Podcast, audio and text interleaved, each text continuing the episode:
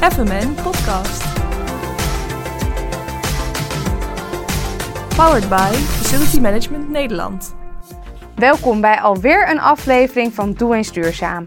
Waarin Wim, Yvette en ik jullie meenemen binnen de Sustainable Development Goals en wat Facility Management daarbij kan doen.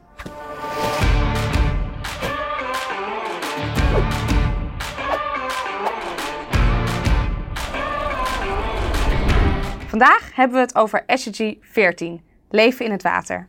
En we gaan in gesprek met Wim Uiterwaal van de TU Delft, Hein Pieper, dijkgraaf bij Waterschap Rijn en IJssel en Michael van der Meer, werkzaam bij V-Factory. En we starten vandaag met Wim. Wim, welkom. Dankjewel. Kan jij vertellen wat deze SDG voor jou betekent? Nou, SDG 14, hè, leven in water, gaat over het leven in oceanen en zeeën. Uh, die zijn, dat leven is voor ons erg belangrijk voor bijvoorbeeld het omzetten van uh, CO2 naar zuurstof. Een belangrijk deel gebeurt in de oceanen. Het levert veel uh, grondstoffen, het levert voedsel. we halen 50 tot 100 miljard kilo vis uit het water. Om te consumeren. Om te consumeren. Ja.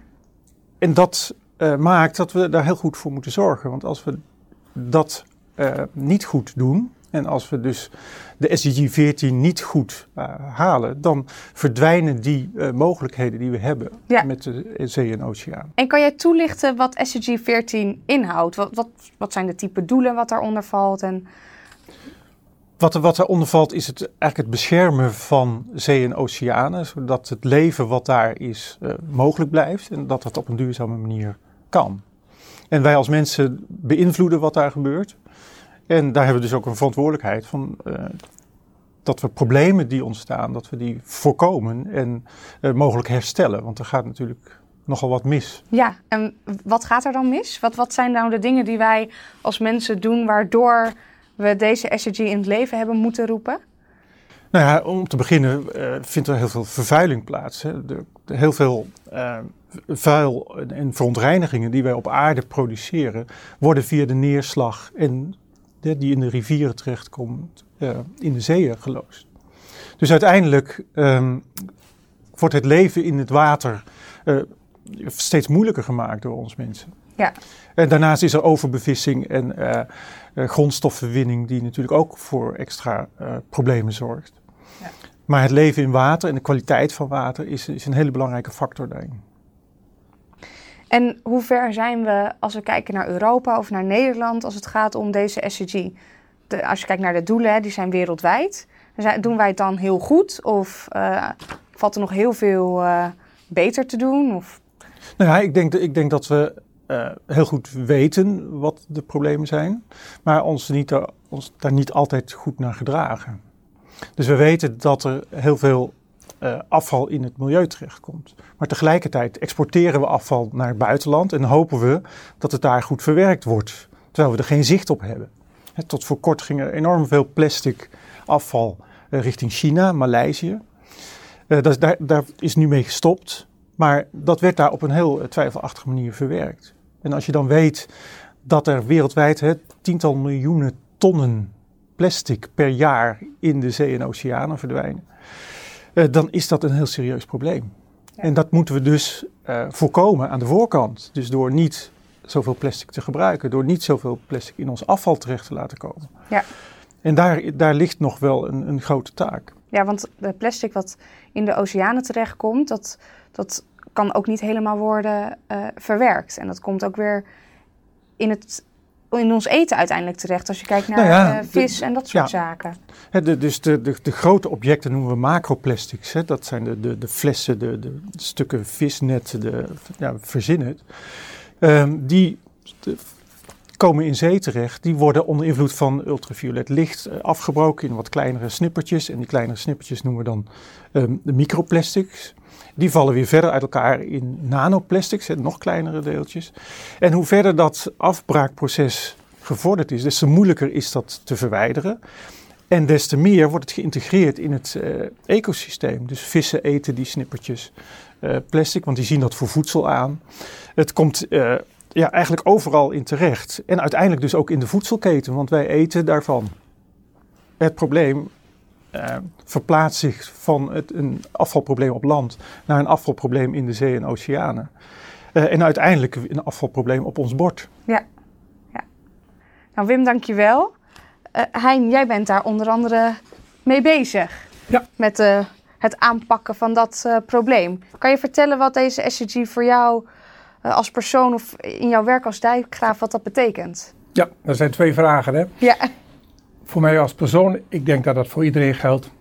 Wij vinden water prachtig. We willen graag uh, op recreëren, we willen ervan uh, van genieten, langslopen, erop varen, erin zwemmen allemaal. En ik denk dat we het allemaal heerlijk vinden. En we vinden het vreselijk als we aan het zwemmen zijn en dan drijven hele grote stukken plastic langs. Of de kleine deeltjes waar Wim het over heeft, die we niet eens zien. Uh, en als dijkgraaf, als hoofd van een waterschap, waterschappen zijn verplicht en uh, zijn bezig om het water in Nederland, dus de rivieren, de beekjes, de meren, etc., om die waterkwaliteit goed te houden of weer terug te brengen op het oude niveau. Dus wij willen graag uh, zien dat die beken en, en, rivieren niet vervuild zijn. We proberen daar de stoffen uit te halen, proberen de ecologie, dus vissen en, en, en zeg maar, uh, vogels, et cetera, en, en insecten die erbij zitten, proberen wij te beschermen en te helpen. Aan de andere kant zijn waterschappen ook bezig met het zuiveren van het afvalwater. Alles wat wij door het riool spoelen. Dat moeten wij zuiveren voordat we dat weer terugbrengen in de natuur. Hè. Dus wij krijgen het water van de wc's, van de afwasmachines, van de, van de douche, et cetera. Dat krijgen we allemaal bij ons. En dat proberen wij binnen 24 uur weer te reinigen. En dat doen we, dat doen we biologisch, zodat we niet iets extra toevoegen nog weer. En wat wij daar tegenkomen, is dat we heel veel van die hele kleine deeltjes er niet kunnen opvangen, kunnen weg. die kan je niet zuiveren, die, die blijven erin zitten. Die blijven erin zitten en daar worstelen. En het is zo dat er ook soms lozingen worden gedaan waar we geen weet van hebben. En, die, en of rechtstreeks op het water gebeuren, die we ook niet zien. Ja. En wij hebben als waterschappen hebben gezegd, we gaan een stap verder. Wij gaan eigenlijk geen afval meer zuiveren, geen afvalwater meer zuiveren. Maar we willen met elkaar een volgende, een volgende stap zetten. Wij noemen onze zuiveringen energie- en grondstoffenfabrieken. Ja, want ik las iets over grondstoffenfabrieken, of over een grondstoffabriek in, in Zutphen. Kan jij daar wat over vertellen, over dat project, uh, wat jij daarmee hebt gedaan? Ja, wat wij als waterschap daarmee hebben gedaan, was dat ik dat zou hebben gedaan, dan zouden we een probleem hebben. Want daar hebben we echt de, de mensen voor nodig die daar, eh, die daar echt heel veel van af weten. Nee, um, wil je een vervolgende stap zetten en dan ga je en vanuit circulariteit ga je proberen die grondstoffen terug te winnen. Dus ga je het kunstmest terug te halen, ga je proberen het wc-papier terug te winnen, ga je proberen kijken of je die plastics terugwint. En dat lukt ons allemaal. Maar we hebben als waterschap een, nieuwe manier van zuiveren weten te ontwikkelen.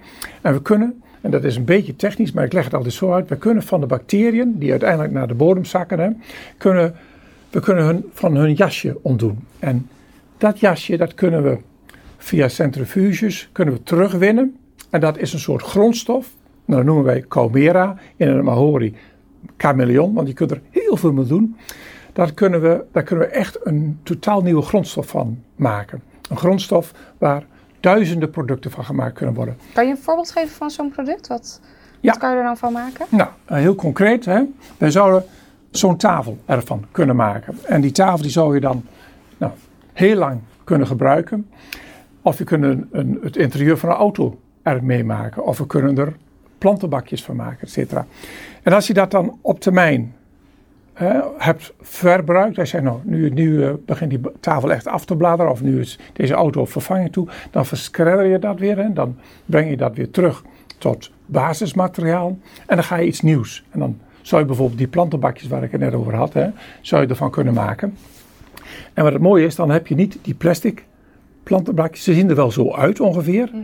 Maar het zijn bakjes die de plant op den duur als voedingsstof gaat gebruiken. Want het is een hele sterke eiwit- en suikercombinatie. De sterkste die je in de natuur tegenkomt.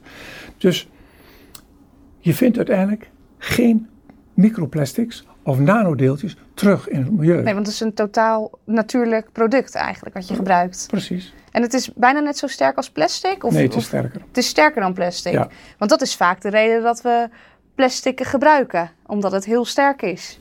We gebruiken hem vooral omdat het heel goedkoop is. Eh, want heel veel van wat wij doen, dat doen we omdat het eigenlijk het makkelijkst te maken is en dat er niet zoveel kosten aan kwijt zijn. We, zijn. we maken heel veel dingen, die maken we goedkoop. En we leggen de echte rekening leggen we neer in het milieu, bij de natuur.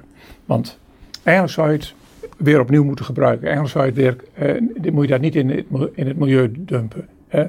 Nou, en het, dus ik denk dat we met elkaar moeten nadenken, kunnen we stoffen, grondstoffen niet alleen hergebruiken, maar we kunnen ook st- stoffen en grondstoffen zo gebruiken dat ze uiteindelijk in het milieu geen schade brengen. Want er zal altijd wel eens een keer iets in het milieu terechtkomen. Allemaal laten we wel eens een keer wat achter ergens waar je denkt, oei, dat, eh, dat ben ik kwijt of dat, dat valt in het water, bij wijze van spreken. En dan moet het daar geen schade berokkenen. Dus dat is de opgave waar we denk ik met elkaar voor staan. Zijn we in staat om producten te maken die uiteindelijk voor het milieu onschadelijk zijn? En ik denk dat we dat kunnen als we bereid zijn om buiten onze eigen denk, hè, wereldje te stappen en zeggen: hier ben ik verantwoordelijk voor. Nee, ik ben verantwoordelijk voor het totaal. En niet alleen voor mijn eigen bedrijfje of voor mijn eigen keten. Maar ik ben ook verantwoordelijk voor het geheel. En dat Ja. zouden we denk ik veel meer Ja, moeten je doen. hebt invloed en impact op wat daar verder nog eh, komt eigenlijk. Ja. Precies. Ja. Je kunt wel zeggen, ik vind het vervelend dat het plastic in de oceanen komt ineens. Maar mis- jij gebruikt het. Ja. En misschien gebruik je het wel in je bedrijf. En ik vind, en daar komt het prachtige beroep vandaan als facility managers, hè, daar- die komt in beeld. Ik denk dat heel veel mensen in die beroepsgroep eh, verder zouden kunnen denken. Denk ik, wacht eens even, ik ben niet alleen verantwoordelijk voor, deze, voor dit stukje van de keten, maar ik ben eigenlijk voor die hele keten verantwoordelijk. Waar haal ik mijn producten vandaan? Waar zijn ze van gemaakt? En waar komen ze uiteindelijk terecht? Ja. En dat je niet denkt, oh, dat lossen de waterschappen of dat lost eh, de overheid wel op. Die ontzorging moet je over de hele keten willen bekijken. Dus niet denken van, ik, iemand anders ontzorgt mij wel. Nee, ik ben verantwoordelijk voor de hele keten. En ik denk dat het vakman en vakvrouwschap bij heel veel mensen in die facilities eh, management, dat dat zo groot is dat men dat ook wel kan. Alleen je moet een, een vervolgstap willen zetten. Ja, je moet het gaan doen. Precies. Ja. En kan jij een voorbeeld geven van, van een product of een resultaat wat jullie al hebben gehaald eh, met die bacterie? Ik wil je drie dingen noemen. A, wij moeten anders dat slip verbranden. Dat moeten we ook vervoeren met vrachtwagens. hè. Wij hoeven 60% minder slip te verbranden. Zoveel minder eh, verkeer op de weg. Zoveel minder rommel in de lucht. Zoveel minder CO2. Wij zorgen ervoor dat ehm, eh, plastic niet meer gebruikt hoeft te worden. We kunnen dat vervangen. En wij kunnen dat ook weer hergebruiken. En dan het voorbeeld is, het mooiste is, wat ik al vertelde, is natuurlijk, je maakt een houder van een laptop. Die is na een aantal jaren versleten, die kun je niet meer gebruiken. Dat breng je terug tot het, tot het te gebruiken materiaal. En dan maak je die plantenbakjes van. En die zet je prachtig kantoor, want ik heb begrepen ehm, dat hoe meer planten je in een kantoor hebt, hoe beter dat voor de werk, eh, het werkklimaat Ja. is van mensen. Hè? Dus daar help je eh, het werkklimaat in je eigen bedrijf nog mee te verbeteren. En uiteindelijk heb jij geen afval meer geproduceerd. En Hein, wat kunnen onze kijkers nou eh, met dat jasje? Wat zou je ze willen vragen? Wat ik de kijkers zou willen vragen is: het is een totale nieuwe grondstof, Comera. En we kunnen er betoncoating van maken, we kunnen er vervangers van plastics van maken, we kunnen er heel veel producten van maken. Maar dat is nog niet gebeurd. Wij zoeken creatieve geesten, creatieve mensen die denken: ik zou met die grondstof dit product kunnen maken. En ik wil jullie oproepen om met ons mee te denken en te kijken of jullie die producten kunnen maken. Of jij die persoon bent die die stap naar de markt gaat zetten. Ik daag jullie uit en ik hoop dat jullie zo creatief kunnen en willen zijn. Hein, Wim, hartstikke bedankt voor jullie bijdrage. Ik ga nu verder praten met Michael van der Meer. En Wim, ik kom aan het einde bij jou nog even terug. Michael, welkom. Dank je. Zou jij wat kunnen vertellen over wat SDG 14 voor jou als persoon betekent? Ja. Ehm, nou, ik kom zelf uit eh, Hoek van Holland. Dat is de ingang van eh, de Waterweg eh, richting Rotterdam. En nou, ik zie daar dagelijks in mijn tegenwoordige wandelroute en ook in mijn hardlooprondje, dan wel als ik aan het kitesurfen ben, nou, wat er aan schepen binnenkomt en wat daar aan stookolie de lucht ingaat. Maar even los daarvan word ik ook nog dagelijks geconfronteerd met het zwerfafval wat er aanspoelt vanuit die Noordzee. En dat is natuurlijk doodzonde, eh, want uiteindelijk het zwerfafval wat er aanspoelt, bevindt zich uiteindelijk ook in de zee. En eh, nou, zoals hiervoor eigenlijk al wel verteld door Wim en Hein, ja, valt dat uiteen in nano- of in microplastics. En die microplastics, die, eh nou, het is niet alleen maar zichtbaar afval, maar het is ook onzichtbaar afval wat zich in ons ecosysteem bevindt. Dus eigenlijk is dat wat jij ziet hè, aan die kustlijn, is Ja. het topje van de ijsberg. is het topje van de ijsberg. En ehm, nou, het werd net ook al even gezegd, het, het is niet alleen dat wij het zien en dat het ons irriteert, dat het, dat het er is. Maar het is ook nog eens een keer het feit dat er een derde daarvan in eh, vissen terechtkomt. Of in ieder geval in consumptievissen zich bevindt. Eh, is uit Brits onderzoek eh, gebleken. En ik zag ook in het Britse onderzoek dat het niet alleen maar via onze rivieren binnenkomt, maar dat microplastic zelfs via de lucht uiteindelijk in dat zeewater terechtkomen. Dus eh, ja, het reden te meer voor mij ehm, eh, om er iets aan te willen doen. Ja. Ja. Want jij doet diverse eh, projecten op het gebied van eh, SDG's. Ja. Zou je daar iets over kunnen vertellen? Ja, ik heb een, ongeveer een jaar geleden de bewuste keuze gemaakt om na tien jaar binnen het FM-werkveld me te gaan richten op verduurzaming. Binnen FM onder andere. Dat doe ik voor V-Factory. En ehm, ja, wat ik heb gezien is dat er heel veel oplossingen al bestaan. Eh, dat werd net ook eigenlijk al door Hein aangegeven. Hele mooie oplossing. Ehm, en dat bedrijven, eh, corporates en overheden naastig op zoek zijn, naar die oplossingen. Alleen dat ze elkaar niet weten te vinden. Eh, dus dat die verbindingen niet gelegd worden. En dat is natuurlijk zonde.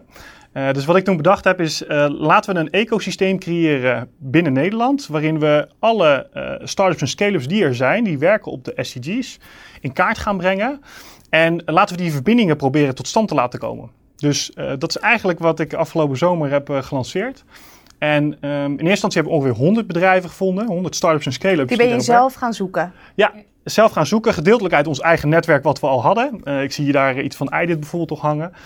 Dat zijn eh startups die al in ons netwerk zaten. Vervolgens zijn we dat gaan uitbreiden. En eigenlijk een soort open source uitvraag uitgezet in de markt. Van joh, draag jij ook bij aan een van de SCG's? Schrijf je dan vooral in. Dan voegen we je toe aan ons ecosysteem. En dan gaan we die verbindingen tot stand gaan brengen eh, richting corporates en, eh, en, eh, en, en overheden ook met Ja. name. Dus als er nu iemand kijkt Zeker. die hiermee bezig is, Ja. kunnen ze zich bij jou melden. Ja, en, ja mocht jij een innovatieve oplossing hebben en je denkt, nou, ik pas heel erg goed binnen het SDG-ecosysteem, schrijf je dan vooral in op onze website. Eh, men voeg je logo ook toe, zodat wij jou kunnen opnemen in ons ecosysteem en je ook kunnen koppelen aan corporates en overheden. Michael, je zei eh, dat je begon met, eh, met 100 eh, start-ups en skill-ups. Ja. Hoe ver ben je daar nu mee? Nou, we zitten inmiddels richting de 250 startups en scale-ups die onderdeel zijn van het ecosysteem. Van to- totale SDG's van het zijn, totale eh, ecosysteem. En daarvan zitten er ongeveer 10 eh, die op SCG 14 werken. En dat gaat echt van nou ja, de Ocean Cleanup van Boyon Slot. De meest bekende denk ik wel. Maar er zit bijvoorbeeld ook een start-up in van de SAT. Die, die richt zich heel erg op het brandstofverbruik van schepen.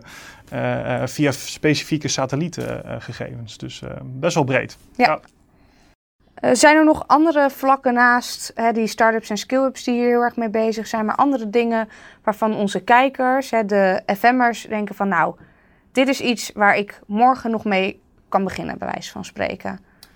Nou, ik, ik denk de grootste kans, en dat werd hiervoor eigenlijk ook wel gezet, is dat die FM'er aan de bron staat van het voorkomen van vervuiling aan de achterkant. En een soort ketenverantwoordelijkheid moet eh, nemen als eh, FM'er. Ehm, en wij doen dat eh, voor Nationale Nederlanden bijvoorbeeld in de vorm van een circulaire coalitie. Waarin we eigenlijk met die keten samen en alle toeleveranciers die gaan samenwerken om te voorkomen dat er aan de achterkant nog afval in het milieu terechtkomt of in de verbrandingsoven terechtkomt. En ik denk dat dat ook de boodschap is naar de andere FM'ers toe. Is dat je vooral de samenwerking gaat opzoeken met je leveranciers. Dus je vaste leveranciers van schoonmaakpartij tot aan cateraar. En eh, vooral gaat kijken van nou, wat voor middelen koop jij in?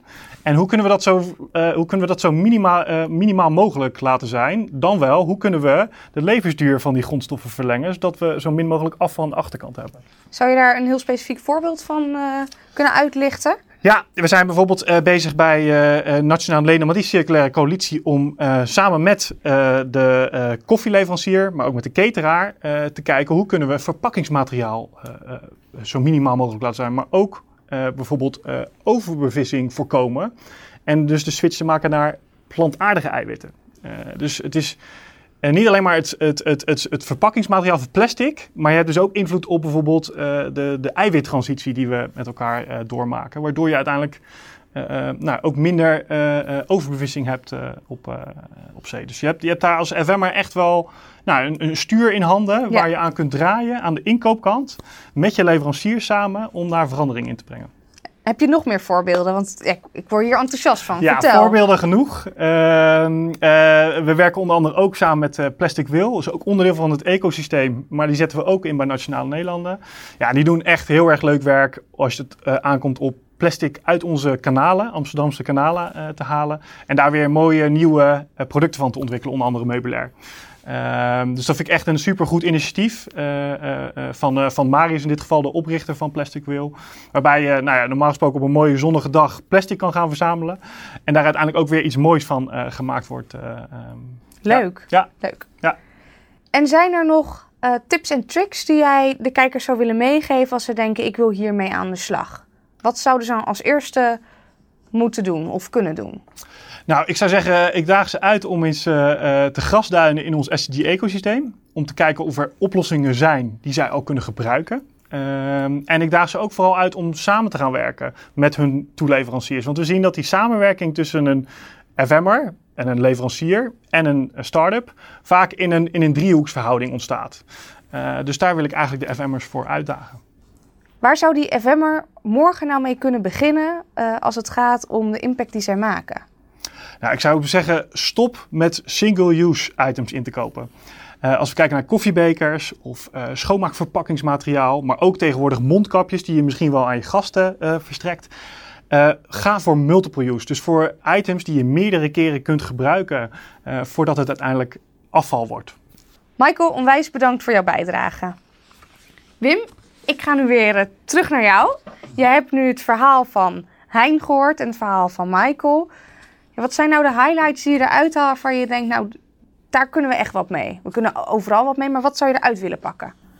Nou, ik denk, ik denk dat je een aantal eh, dingen ziet. Hè. Je ziet dat er grondstoffen zijn die nog uh, onbekend waren, die nu gebruikt kunnen worden. Er zijn kansen om de, de, de, recycling, de circulariteit vorm te geven.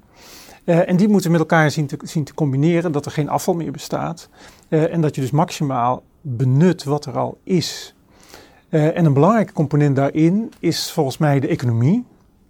Hoe zorgen we ervoor dat die dingen van de grond komen? Hoe zorgen we ervoor dat het betaalbaar is? En nu zijn goedkope grondstoffen, plastics, heel betaalbaar, omdat we de werkelijke kosten niet in rekening brengen. De, hele naverwerking, de afval, de vervuiling, die komt allemaal op het bordje van ja, uh, de volgende generatie, als, als het al lukt zeg maar, om die vervuiling weg te halen. Dus die kosten die zijn niet goed in het economisch systeem ingebed. Ja. Dus daar ja, moeten we iets lijkt, mee doen. Het lijkt goedkoop om in te kopen, maar de daadwerkelijke prijs die zoiets heeft is eigenlijk... Die geven we aan het collectief. Ja. He, terwijl de winst wordt gemaakt door de producent. En uiteindelijk worden de kosten neergelegd ja, bij de samenleving. En dat is niet, niet eerlijk. En dat is ook niet eerlijk voor het inzetten van nieuwe materialen, waarbij je extra kosten moet maken om het goed circulair te krijgen. Uh, waarbij je dus wel verantwoordelijkheid neemt voor de hele keten.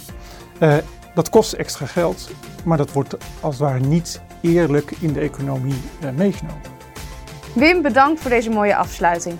En jullie, wederom, bedankt voor het kijken.